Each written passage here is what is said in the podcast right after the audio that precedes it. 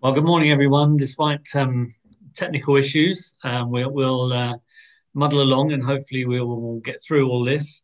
Um, there are um, one or two notices this morning, um, but one of which will um, require the Steve to show a, a, short video, but we'll see if that happens or not. now, normally we would start off with saying if you want prayer after the service, then uh, please ring this number. Um, and I wasn't sure who it was, but now I know. Um, so if you need prayer, it's Nigel's um, email, uh, telephone number 07770704987. So if you would like prayer at any time um, after the service, so anytime during the service, text Nigel and he'll put you in a breakout room. And then uh, uh, a member of the prayer team will come and uh, pray with you. Um, but all those uh, young people that are on the screen at the moment, um, identity is available to you uh, and will be available during the sermon. Um, so uh, that will happen this morning. Mark will lead that. So if you want to join that, then please do. Um, I'm going to ask um, Pauline uh, Randoni to um, just share with us uh, something about shoeboxes. So if you could unmute, unmute yourself, Pauline, and uh, share with us. Thank you. Yeah, thanks, Tony. Yeah, it's that time of year again when we think about shoeboxes for Operation Christmas Child. Sadly, we won't be processing at Heathervale this year, but we're hoping to fill at least 100 boxes on behalf of the church. Um, we're expecting numbers to be low this year as many schools are unable to participate. Now, all the information you need is on the weekly sheet. It's nearly at the bottom, so, so please read that. We do need small toys to put in the boxes, such as cars, especially, small dolls, small dolls, tennis balls, and toiletry items such as soap, toothbrushes, and hairbrushes. Now, there are some green boxes at reception in the church, and any items can be placed in those. If you would like to fill a box on behalf of your family, the Go boxes are available from reception. And also on the table, there are some small items. There are lots of pens and some girly bits and pieces, which you're welcome to take. Um, we'd also welcome donations. The transport cost of a box is £5, and we do want to cover the cost of all the boxes that we're filling. Um, if you really don't want to go shopping, you can fill a virtual box online by going onto the Operation Christmas Child website, and that will cost you £20. And I'm assured that they're very good quality boxes when those are filled. So Please remember these children. A lot less children will be receiving gifts this year, which is very sad, but we want to make as many kids happy as we possibly can. Thank you. Thank you, Pauline. Uh, next week, we'll be uh, celebrating harvest, and uh, Inika is going to share with us uh, an introduction to that. Thank you, Inika. Morning. Yeah, as Tony said, next week uh, it's harvest. So this year, as we have for the last few years, we're going to be uh, supporting BMS World Mission's Harvest Appeal. This year it's called Operation Chad. Um, and in a few seconds, we're going to watch a little um, trailer for the full video next week. Um, obviously, giving's got to be a bit different this year. Um, we can't be stood on the doors of your houses with collection plates. So um, we will be giving a website where you can go to to donate. I'll make sure it's in the uh, weekly sheet as well. Um, or if you wouldn't, if you'd rather not give online, then Evelyn's got a stash of envelopes which will be going out with those who get a paper weekly sheet anyway, or you can request them if she has some spares. Um, yeah, so Steve, if we could see the clip, that would be great.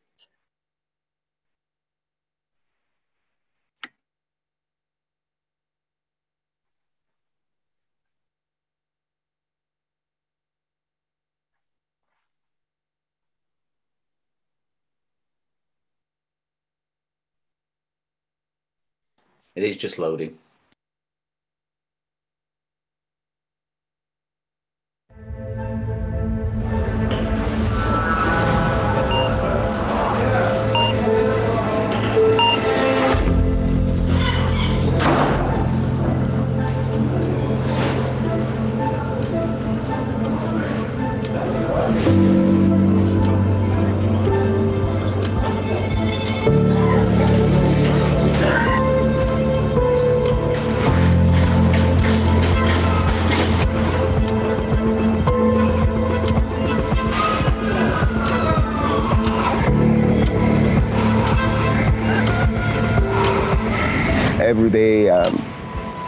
It's like God is giving me more energy to do it. And um, I have seen people saved, I've seen people healed, I've seen people delivered, so I'm grateful for God.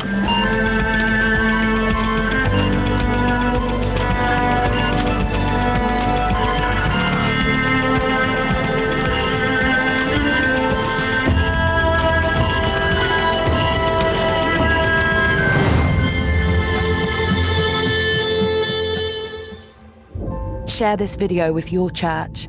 Don't let the sun set on God's work in Chad.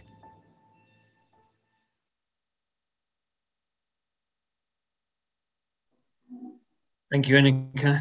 So that uh, the full version of that video will will play next week. Um, just like to give a special welcome to Sam this morning, who joins us uh, despite suffering with the virus, and we're praying God's blessing upon you, Sam, as uh, you share this morning and uh, where you are in Sheffield at the moment. Let me read from Psalm chapter 8, uh, Psalm 8, and it says this O Lord, our Lord, how majestic is your name in all the earth. You have set your glory above the heavens. From the lips of children and infants, you have ordained praise because of your enemies to silence the foe and the avenger. When I consider your heavens, the work of your fingers, the moon and the stars which you've set in place. What is man that you are mindful of him, the Son of Man that you care for him? You made him a little lower than the heavenly beings and crowned him with glory and honor. You made him ruler over the works of your hands. You put everything under his feet, all flocks and herds, and the beasts of the field, the birds of the air, and the fish of the sea all that swim the paths of the seas. O Lord, our Lord, how majestic is your name in all the earth. Well, let's worship him as we come together, and Sarah's going to lead us in uh, some song worship. Thank you.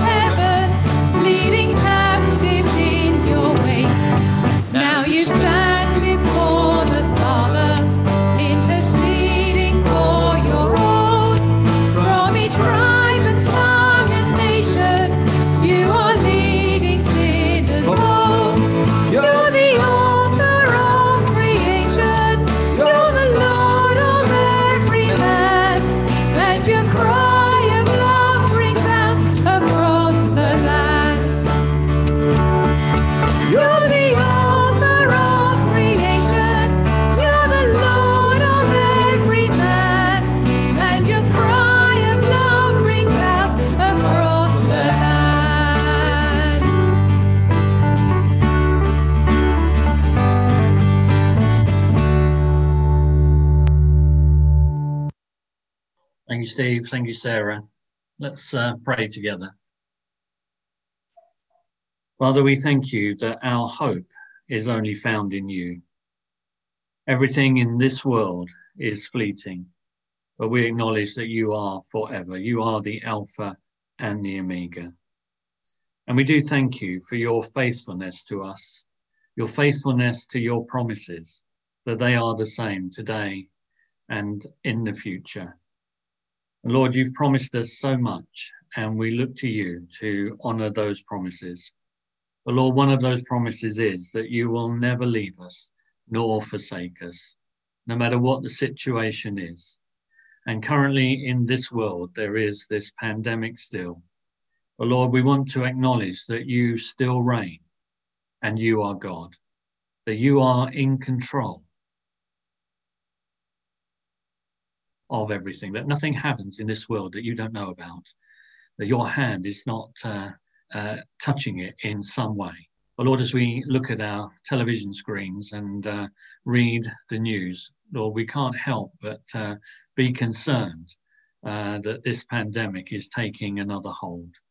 And Lord, we look to you to, uh, as Creator God, just to reach out and touch this world. We know that one touch of your hand and it will be gone. And Lord, we ask that, that that will happen. But Lord, until that time, uh, Lord, we do pray that there will be a hold on it, that uh, it will not keep increasing, that it will become stable, but even more that it will reduce again. And Lord, I'm mindful that uh, December is not too far away and Christmas is a family time. And Lord, it's a time where we celebrate the birth of our Savior, the Lord Jesus Christ. And Lord, we will want to celebrate that in our churches. We will want to celebrate that in our homes. And so, Lord, we pray in these coming months that there will be a real change in this pandemic, that it will reduce enough that we can uh, open our churches where we can come and worship you as a family of God for the birth of our Saviour, the Lord Jesus Christ. Lord, to that end, we do continue to lift scientists before you that are working on um, the, the right uh, antidote to this virus. Lord, we pray that you will give them wisdom, you'll give them knowledge, that as they work, uh, that there will be breakthroughs and that uh, this will be available to uh, everyone across the world in a very short space of time. Lord, you can do more than we can ask or think, and we just lay that before you. Lord, we do lift before you all those in our fellowships and in our families that are laid aside at this time. We do especially, again, pray for Sam, Lord, that you will just be close to him. Lord, he's been through this before and uh, in a way knows what to expect. But Lord, we pray that you will touch him and that you will bless him. We thank you that he's here with us this morning, and that is amazing. But Lord, there are others in our families who need a touch of your hand for specific reasons. And Lord, we name them in our hearts before you and ask that in each of the situations you will send your spirit, that your spirit might touch the lives of all those that we're praying for at this moment in time. Lord, we do pray for the needs of our community. Uh, Lord, we, we know uh, that there is much need due to perhaps unemployment, due to furlough, uh, whatever it is, Lord. Uh, there is much need, and we pray that uh, we, in some way, uh, as a church, in in our own communities, that we may be able to reach out and bring an answer to their needs. We thank you for Food Bank. We thank you for CAP. We thank you for all the organisations that are working to bring relief and to meet needs. And Lord, we pray that you'll just bless their work. But we do thank you that we do have this way of communicating with you to lay these things that are laid on our hearts before the throne of grace, knowing that you will take them up on our behalf and that you will receive the glory in each one. For it is in Jesus' name and for his glory we ask it all. Amen. Well, we're starting uh, a new series in uh, 1 John, and uh, Mark is going to share with us uh, an all age talk.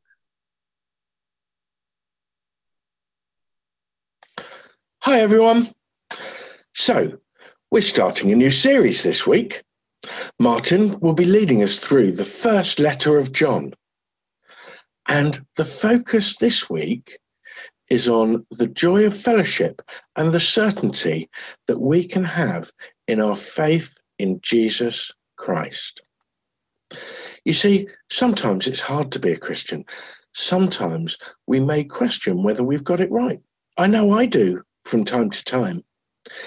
And certainly the disciples did, as I'm sure you can imagine. So, how can we be sure of the truth? Let's see what convinced the disciples that Jesus was real. Over the past few weeks and months, we've looked at lots of stories about Jesus and his followers.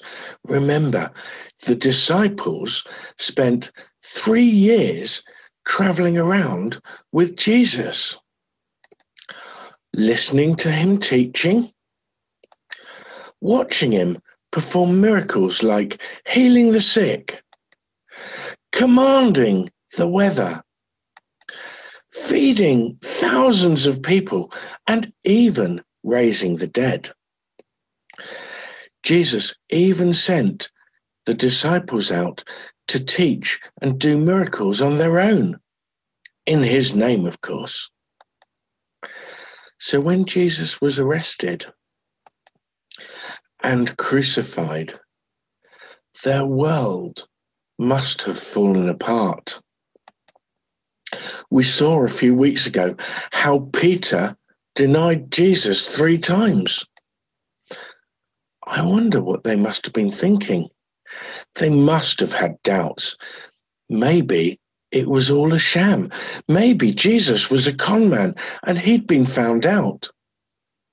It must have been really hard for them. I wonder how I would have felt.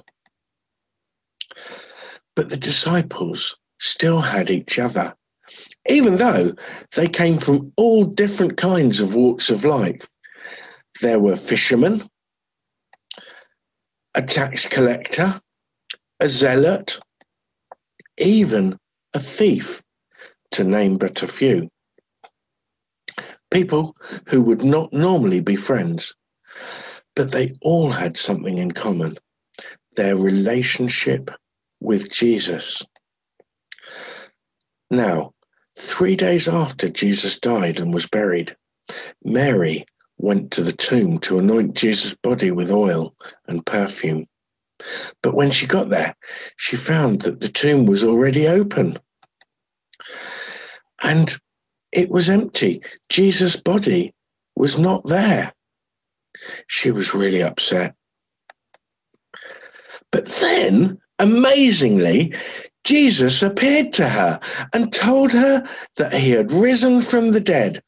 He said, Go and tell my brothers that I have risen.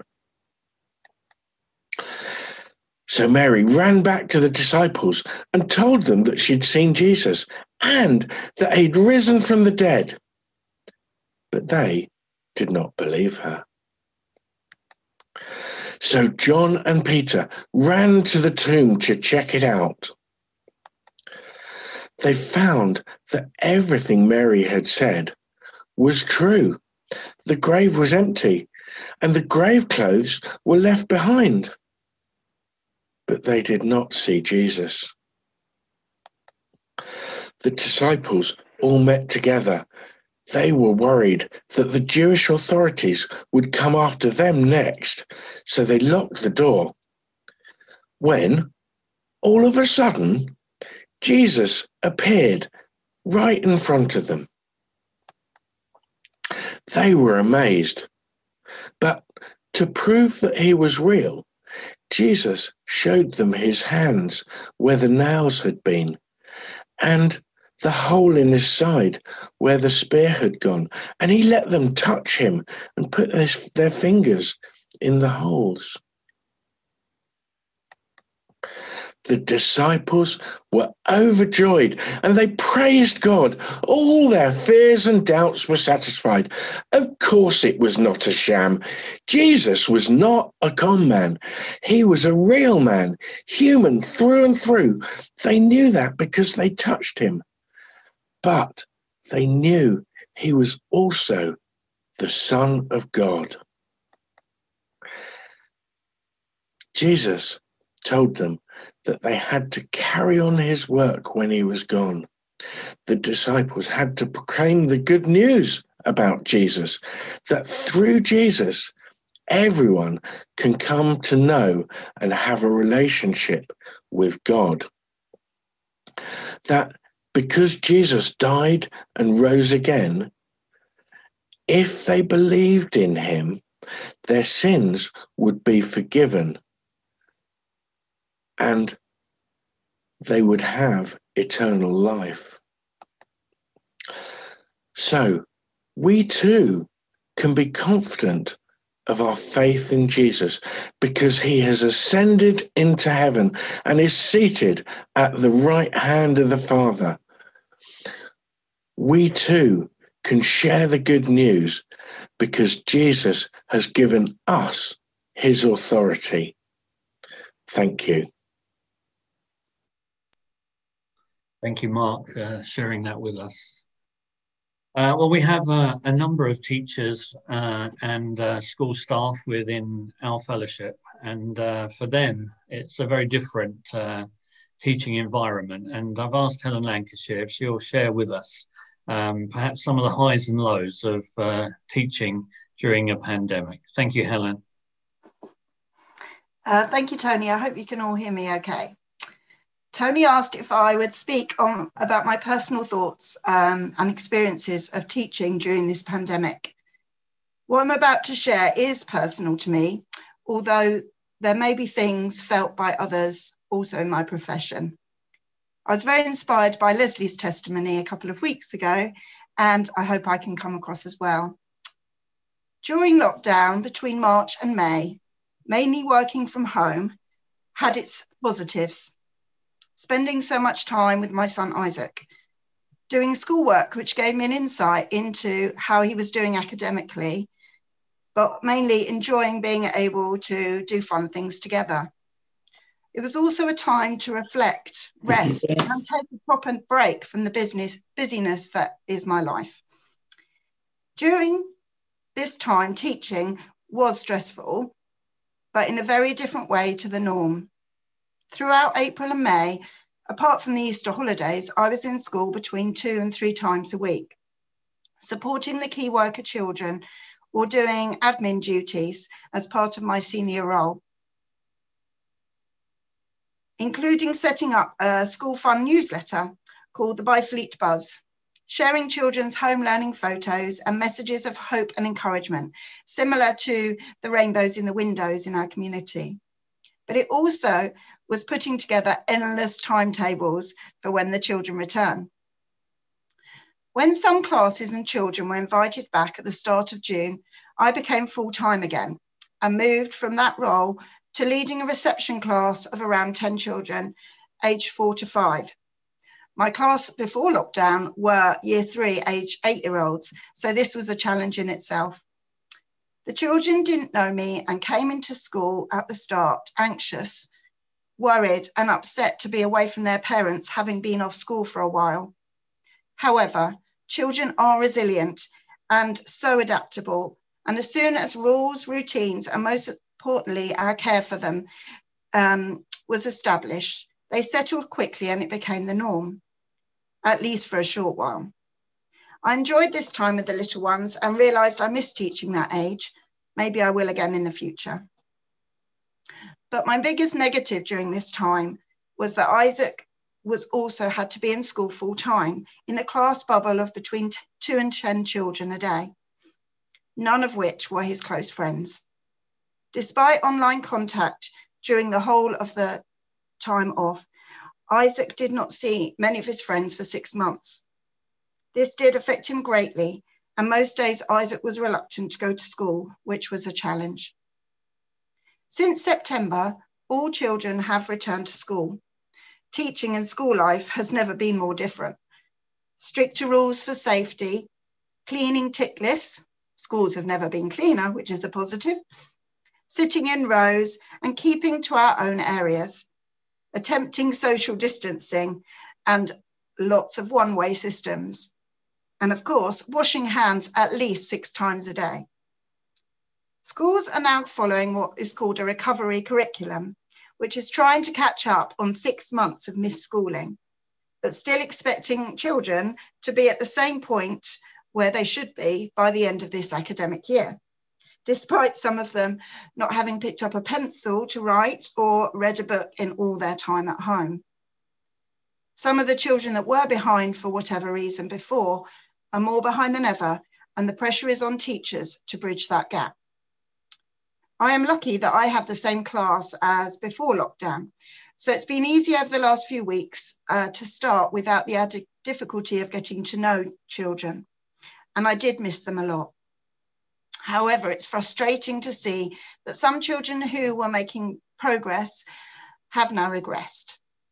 I'm currently mentoring um, a newly qualified teacher who is finding so much completely overwhelming. What I haven't mentioned thus far is the risk for staff, parents, and children of catching the COVID virus itself.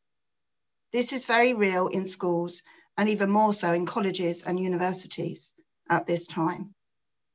As we move to colder months, symptoms of COVID could be muddled with things less serious, but our most vulnerable remain so much at risk. The testing system is completely overwhelmed and we are called to isolate until a safe return, continuously disrupting school life over and over again. So, what now? Living with the risk in order to create herd immunity, imposing further restrictions, or another lockdown with no clear end in sight.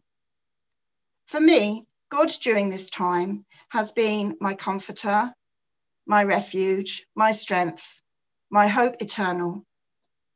And so in Christ alone, from my favourite hymn, no guilt in life, no fear in death, Jesus commands my destiny. Thank you for listening. Thank you very much, Helen, for, for sharing that with us. Um, I've asked Janine uh, if she will pray for that situation because um, is all, J- Janine is also uh, working in the school. So Janine, if you could unmute yourself and pray, that'd be great. Thank you. Thank you. Thank you, Heavenly Father, that you are with us and that you keep us safe in our childcare, nurseries, schools, and colleges, where it is nigh on impossible to socially distance. We thank you too that the increase in COVID within these age groups remains relatively low and stable. We thank you, Father, that you are a God of understanding and that you understand the difficult added pressures, anxieties, and fears that some of us may face daily in our workplace. We lay before you the strains of additional working responsibilities, incurring unsociable working hours. But we do this because you've given us hearts that care, just as you do. Father, we pray for the legal ratios to be maintained to sustain the education and learning for our young people. Help our youngsters cope with their fears and anxieties, as well as catching up with missed work by equipping us with the compassion and calm and good teaching skills that they need. Help those who are now faced with preparing extra assessments and continual changes to planning. Would there be a good work life balance, please? We lift and pray for each other. Please equip us with strength and energy for our continued protection against the virus, and that you would continue to keep us safe and healthy, and for our families as we return home each day. We pray that if staff are asked to isolate, that there would be the avail- availability of swift testing and a speedy turnaround of results. Please be with us on our daily travels. May our journeys be trouble free. And we remember those in school transport positions. Please protect the drivers, escorts, and pupils within those very confined spaces. And as has been prayed earlier, we remember our university students nationwide, and we particularly pray for Sam and his flatmates and many others at his university. Would your grace bring swift healing and provisions to them, Father, so that they too can continue with their studies to, and be able to return to some sort of normality? May this also be an opportunity for Sam to share his faith with others. Would you bring your provision and healing, Father, please, throughout our universities nationwide? And Lord, we lift all these requests to you and pray that our prayers will be answered and blessed in the name of our dear Lord Jesus Christ. Amen. Thank you, Janine. Well, we read uh, from uh, 1 John 1 and verses 1 to 4, and I've asked Mary Papworth to read that to us. Thank you, Mary.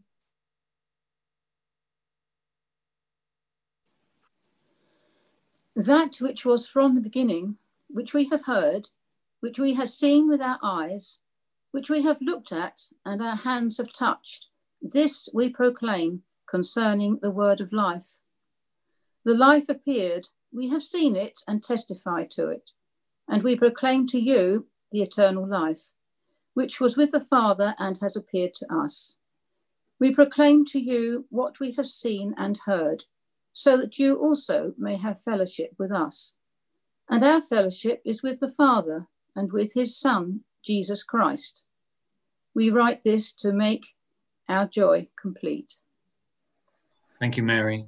Well, let's pray for Martin as he comes and uh, speaks to us. Father, we thank you for this new series that you've laid on Martin's heart for us uh, over these next few weeks. Lord, we pray that you will bless uh, the, the preparation that he has put in under the guidance of your Holy Spirit.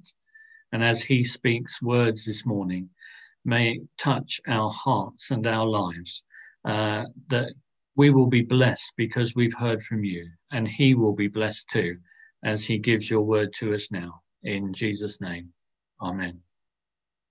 Thank you, Martin.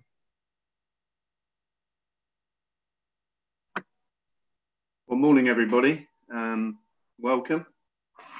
Um, looking uh, today at the joy of uh, fellowship, um, John writes this letter to assure Christians um, that they that we can be certain um, that we have eternal life in fellowship with God.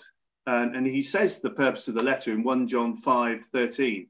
He writes this I write these things to you who believe in the name of the Son of God so that you may know that you have eternal life.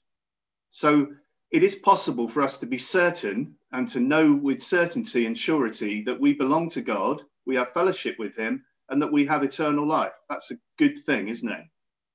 And knowing for John is not knowing about God, it is knowing God in a personal relationship or fellowship.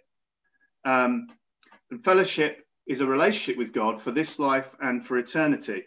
Time and again throughout the letter, John describes what type of fellowship we have with God.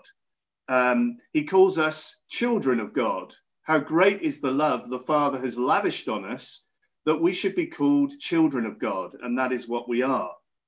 Um, Christians have been born of God, 1 John 5, verse 1. Everyone who believes that Jesus is the Christ is born of God, and everyone who loves the Father loves his child as well. So, fellowship is based on God's love for us, our love for him, and our love for one another as Christians. But the source of our fellowship with God is acknowledging or believing in Jesus as the Son of God. 1 John 2 23. No one who denies the Son has the Father. Whoever acknowledges the Son has the Father also. And for the Christian, the fellowship with God is so intimate and personal that John says that God lives in us and we live in him. 1 John 4 15. If anyone acknowledges that Jesus is the Son of God, God lives in him and he in God. Christians are united to God through believing in Jesus the Son through the bond of the Holy Spirit in us. 1 John 3 24. Those who obey his commands live in him and he in them. And this is how we know that he lives in us. We know it by the Spirit he gives us. So, in other words, we have fellowship with all three members of the Trinity Father, Son, and Holy Spirit. We are united to Jesus in his death and resurrection through the Holy Spirit. And the fellowship we enjoy is not just with Father, Son, and Spirit, it's also fellowship with other Christians. 1 John 1, verse 7. But if we walk in the light as he is in the light, we have fellowship with one another. So, fellowship is central to John's theology. He wants us to be sure that we have fellowship with God and with one another. So, why is it that John hammers away all through the letter about giving us confidence and surety about our fellowship with God? Well, it's because false teachers had infiltrated the churches around Ephesus to which John writes. A number of people had abandoned their faith and left the churches. 1 John 2 19. They went out from us, but they did not really belong to us. Or if they had belonged to us, they would have remained with us. And not surprisingly, those left behind in the churches needed reassurance that they were still on the right path, that the message they'd received was the authoritative message of Jesus, because they were wobbling. They were wobbling in their faith. Um, and so John writes to give them confidence. And we need this reassurance too, don't we? Um, people still leave churches today um, for all sorts of reasons. And that causes other Christians to wobble. We wonder if we've got it right. We wonder if we still have confidence in our relationship with God. Um, family and uh, friends give up on their faith. Uh, Christian celebrities who once professed faith walk away publicly. And all of these things can cause us to, to wobble and lose confidence in the gospel. And as Christians, we're not immune from the air that we breathe at the moment, are we? The um, just out and about in the street, and certainly on, on social media and through the news coverage, there is there is a general atmosphere, isn't there, of insecurity and anxiety out there in the world. And uh, we shouldn't pretend that we don't breathe this same air as Christians. We feel and we sense this insecurity and anxiety that this pandemic has caused. And the way it manifests itself is that the media are constantly looking to human solutions. Now, it's right that we pray for doctors and researchers to find a vaccine. But quite frankly, the only way out of this is going to be an intervention of God, isn't it? That we believe that God is sovereign in these situations. if we don't believe that and it's all down to human intervention, I think we're right to be anxious and insecure with the rest of the world. But if we're praying that God would miraculously intervene in this world, yet albeit through doctors and vaccines and all the rest of it, and even, dare I say, through politicians, ultimately we're, we're, we're saying through prayer that God is sovereign, He is still in control, and therefore we don't have to walk in the same level of, of our insecurity and anxiety that the world does. So God wants us to be confident and sure in our faith, and that's why we have 1 John. So, what was this false teaching? It's important that we understand what it was so that we can apply the word of God faithfully today. Well, it was about the divinity and humanity of Jesus Christ. 1 John 1 22a. Who is the liar? It is the man who denies that Jesus is the Christ. These false teachers were denying that the man Jesus was the same person as the Christ. In other words, they were separating the divinity of Jesus from his humanity. The false teachers taught that Jesus, the man, was born through natural sexual relations between Mary and Joseph, itself a heresy. And it was only then at his baptism that the divine Christ, in the form of the Holy Spirit, came upon Jesus, the man. And according to these false teachers, the divine Christ left Jesus at the cross.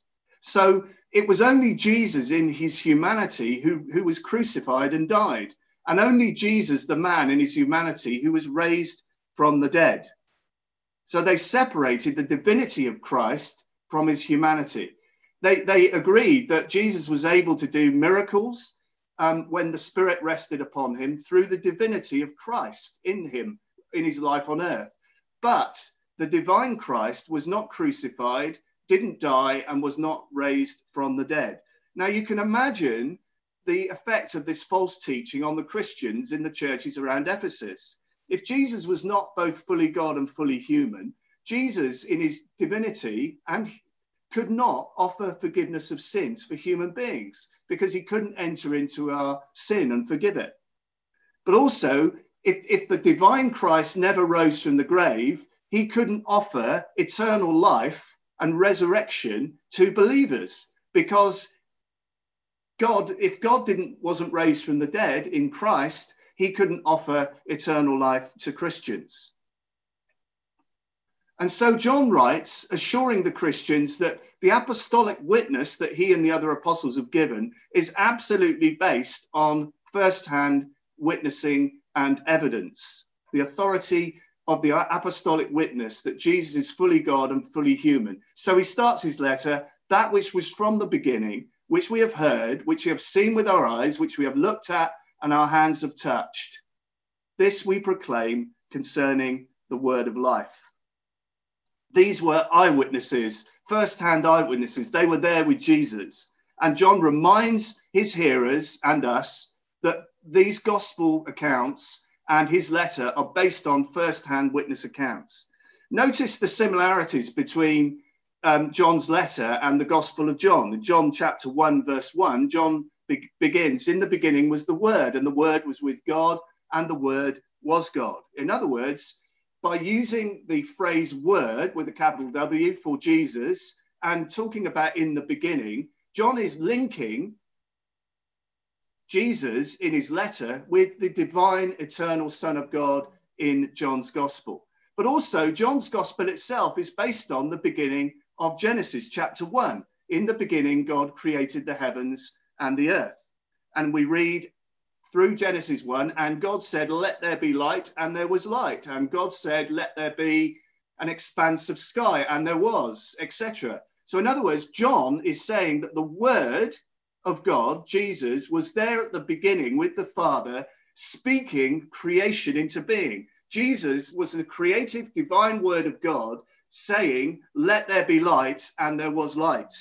So Jesus is fully divine, he is fully God. He was the word of life there from the beginning. He was with God as the word, and he was God as the word.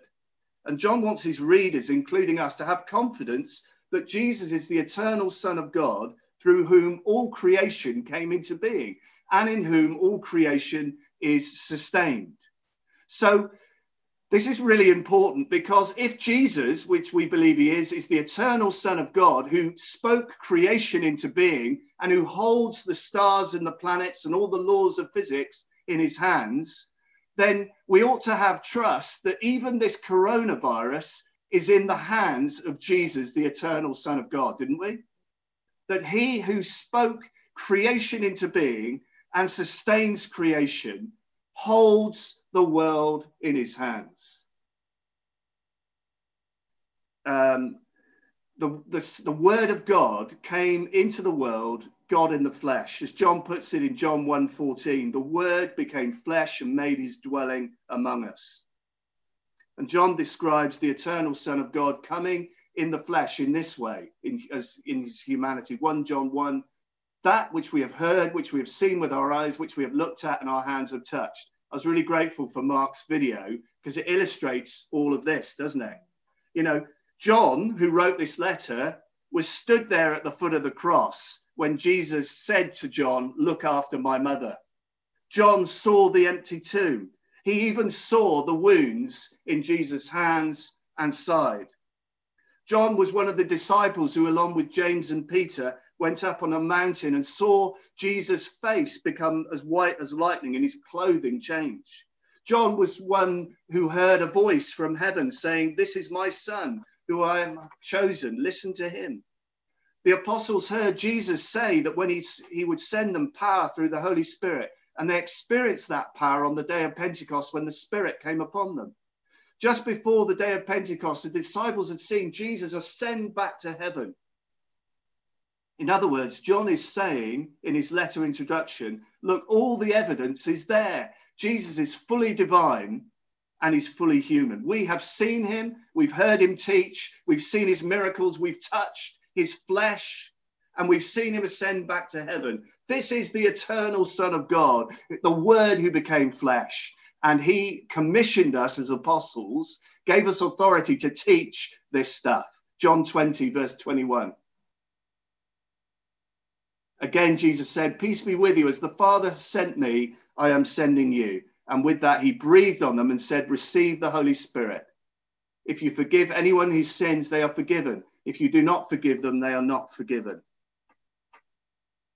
So, the message John proclaims in his letter is the message that Jesus, the eternal Son of God, the Word made flesh, gave to him and the apostles to pass on. So that the Christians in, around Ephesus might know the confidence of fellowship with God and with one another. Verse 3 We proclaim to you what we have seen and heard, so that you also may have fellowship with us. And our fellowship is with the Father and with his Son. And it goes on, Jesus Christ. We write this to make our joy complete. So, when the word is preached, when the word, the message of the gospel is preached, people come into fellowship with God. Proclamation leads to fellowship.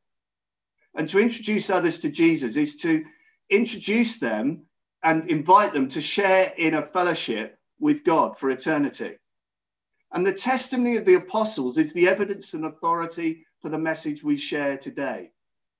It has authority from Jesus himself, given to the apostles for us to pass on. If the church of today is interested in seeing others become Christians and drawn into its fellowship and into fellowship with God, we must faithfully proclaim the witness of the apostles to Jesus. But the very idea of proclaiming the good news of Jesus is challenged by the values of our culture today. Just look at the trouble that um, um, Billy Graham's son, um, Franklin, had in trying to preach the gospel uh, recently. He was blocked from cities um, because his message was seen as exclusive and intolerant of other faiths. So, this is a real live issue today for us as Christians. Um, the idea of proclaiming Jesus as the only way to the Father and the source of life and truth and good news is often viewed today as imposing your private religious views on others. And the cultural mood is this if you want to believe that stuff, silly as it is, that's fine, but keep it to yourself. Thank you very much. You may have had private conversations with people who say, Look, I respect what you believe in, but it's not for me. Um, keep it to yourself if you don't mind. The kind of polite Surrey way of putting it, isn't it? Even among Christians, the New Testament is sometimes viewed as one religious option among many. But you see, that simply won't do. We need to be confident in the apostolic witness as Christians in the New Testament. You see, Jesus makes exclusive claims in John's, John's gospel. He says, No one comes to the Father except by me. There is no other way to have fellowship with God than through Jesus the Son. And if we're going to go along with a view of spirituality that say, yeah, okay, all roads lead to God, you're going to have to call Jesus a liar because he said, I am the way and the truth and the life. No one comes to the Father except by me. It will not do for the sake of tolerance and our comfort and for not offending anybody to kind of go along with this pluralism that we see in our culture. We, we are not being true to the apostolic witness if we do that. You see, the message of Jesus offends many people. You see, the New Testament and 1 John claims that all people are sinful and require forgiveness. Culturally, we, we like to think of ourselves in, in our nation as basically good people. We know that there are evil people out there who abuse people and, and are, are nasty, but we basically like to see ourselves as good. But the message of the gospel offends because it says that we are to judge ourselves not by our human standards, but by God, who is light. There is no darkness in him. And compared to God, we are all sinners who need forgiveness of sins if we're to have fellowship with him. And the only way we can have fellowship with God is by believing in the Son.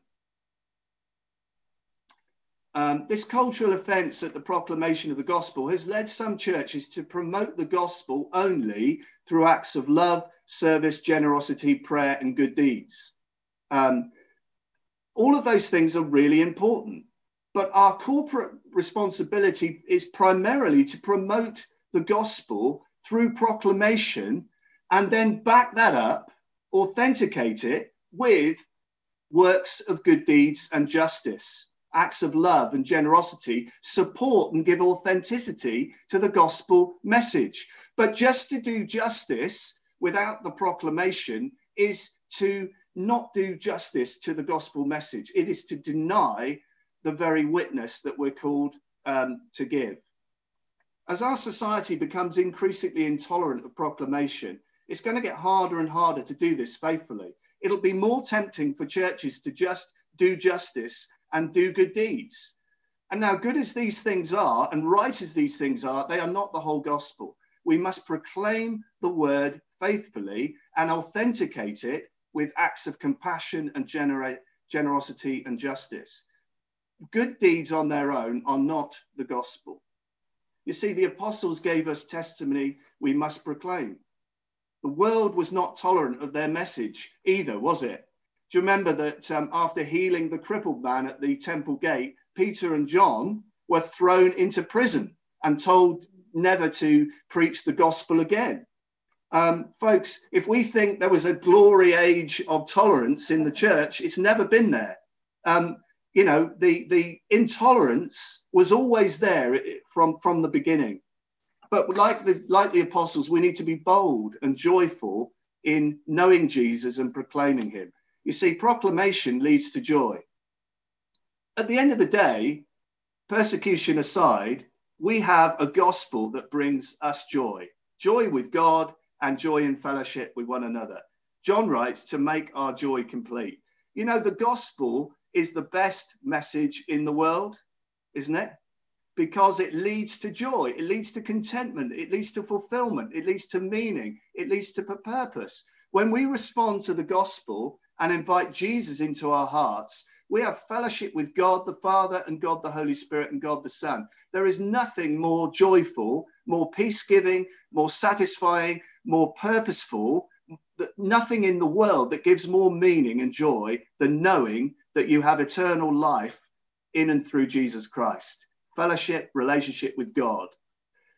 That is such good news that we want to surely share it with others. Um, And John Piper, uh, in his book, writes this The joy which is our Christian duty to pursue does not reach its climax in private communion with God. Rather, it reaches its fullest extent only when it is compounded by the joy of seeing others sharing it with us. The joy, the sharing of a joy is that same joy in consummation.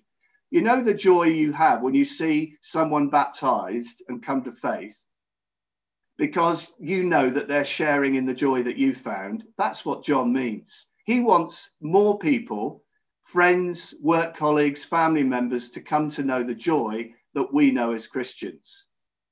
And he calls you and I to go and proclaim that joy faithfully in word and deed to our friends and family and work colleagues and neighbors. We have a privilege of making him known, of sharing Jesus, because Jesus is joy and life and peace. Surely we want to share him and proclaim him faithfully. Let's pray. Jesus, thank you that you are the eternal Son of God who took on flesh and died for our sins that we might be forgiven and have fellowship with God the Father and God the Son and God the Holy Spirit. Thank you, Holy Spirit, for the joy that we have of you living in us. And I pray, Lord, that by your Spirit, you would so fill us this morning with joy that we couldn't keep this message to ourselves if we tried. That, Lord, you would give us boldness and courage and an overflowing joy to share the message of Jesus with those that we come into contact with in our, fa- in our families, our friends, our neighbors, our work colleagues. And this we ask in the powerful, eternal name of Jesus, our Savior. Amen. Thank you, Martin. Well, let's finish our time together by uh, singing a lovely hymn, Blessed Assurance. Thank you, Steve and Sarah.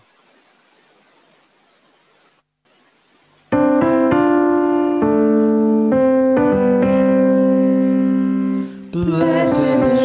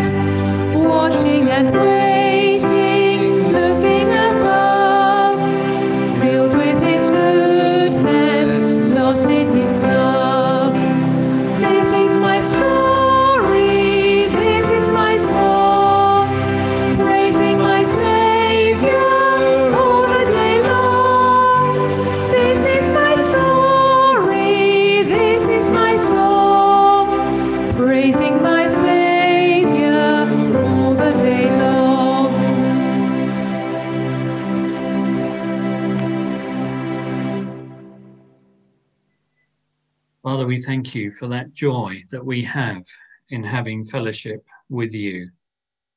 And as we go into this week, we pray that that will give us a confidence to demonstrate the Lord Jesus Christ in our lives, that we may proclaim him by our words and our actions.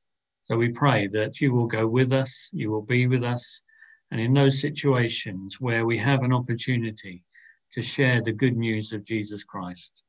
Will you help us with the words to say that many more might come into the kingdom because of the faithfulness of your people and the faithfulness of your spirit working within us? In Jesus' name we ask it. Amen. Well, thank you very much to everyone who's uh, taken part this morning. And don't forget, if you want prayer, uh, then the number is 07770 704 987. God bless and have a great week. Thank you.